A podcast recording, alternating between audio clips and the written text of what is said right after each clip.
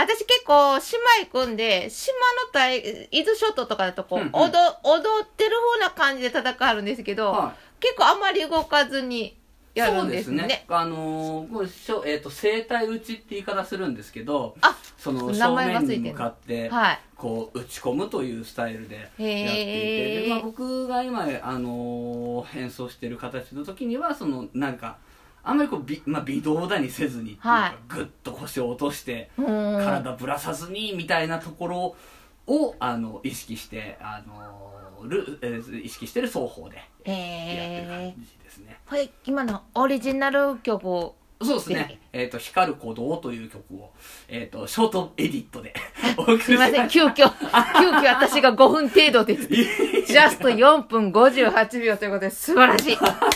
すいません、ありがとうございます。え、これは何のようにっていうか、もともはいと着想を得たのは、その、まあ、ずっと僕学校でその子供たちの指導なんかもやってるんですけれど、あのー東京の方で。そうですね、盲学校とか、はいあまあ、今今はですか視覚特別支援学校か、うん。なんかだったりあと地元のそと視覚特別支援学校だったり、うん。いわゆるろう学校聴はい。覚障害の子供たちに教えたりもしてるんですけど、あ、そそうう、聴覚障害の子たちにも。もう太鼓をやってたりするんで。えー、でなんかそういう時にその子供たちのその、は可能性とか,、うん。なんかそこってすごい無限だよなとか、うんうんででそれこそ自分がそのまあ失明した当初っていうのは、ああもうこれは生きていくのは無理だみたいなうん。ふうに思っていたのが、うん。気づけばそのいろんな出会いの中で今みたいな活動ができてて、はいって思うと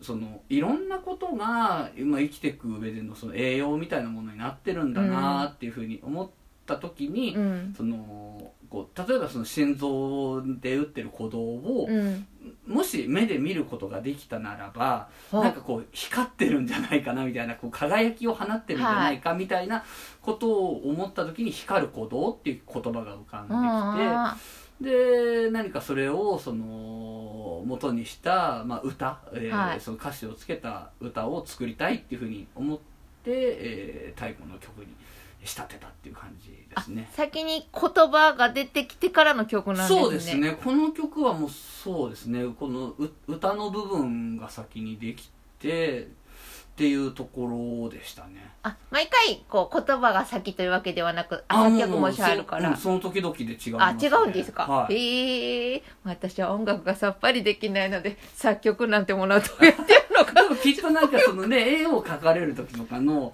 どこに着眼するかとかななんかああるんじゃないかと思うんですよね。あここみたいな。それを言われたさっきと同じで、その時々によりますっていううん返事をして、そうきっとそうだと思うんですよね。一緒だ。なんかそういう感じですね。こう曲によってはなんかこう自分の頭の中で PV 的なものが。浮かんでてなんかそれをこうじーって見てる間にダダンダンドクダンダダンダンとかってなんかリズムが聞こえてくる気がしてでそこから広がっていくパターンがあったりとかですね歌が聞こえてくる時とあとそのリズムが聞こえてくる時ととかなんかいろいろですね。うんうん。でも僕の場合はその普通の歌だけじゃなくて途中であのあ、そう、ほホーミーですホーミーってはい。そういうね呼ばれることが多いそのモンゴルのはい方のね。歌唱法も、はい。もうこれもなんか凝り性で独学なんですけど。いや、すごいですよ。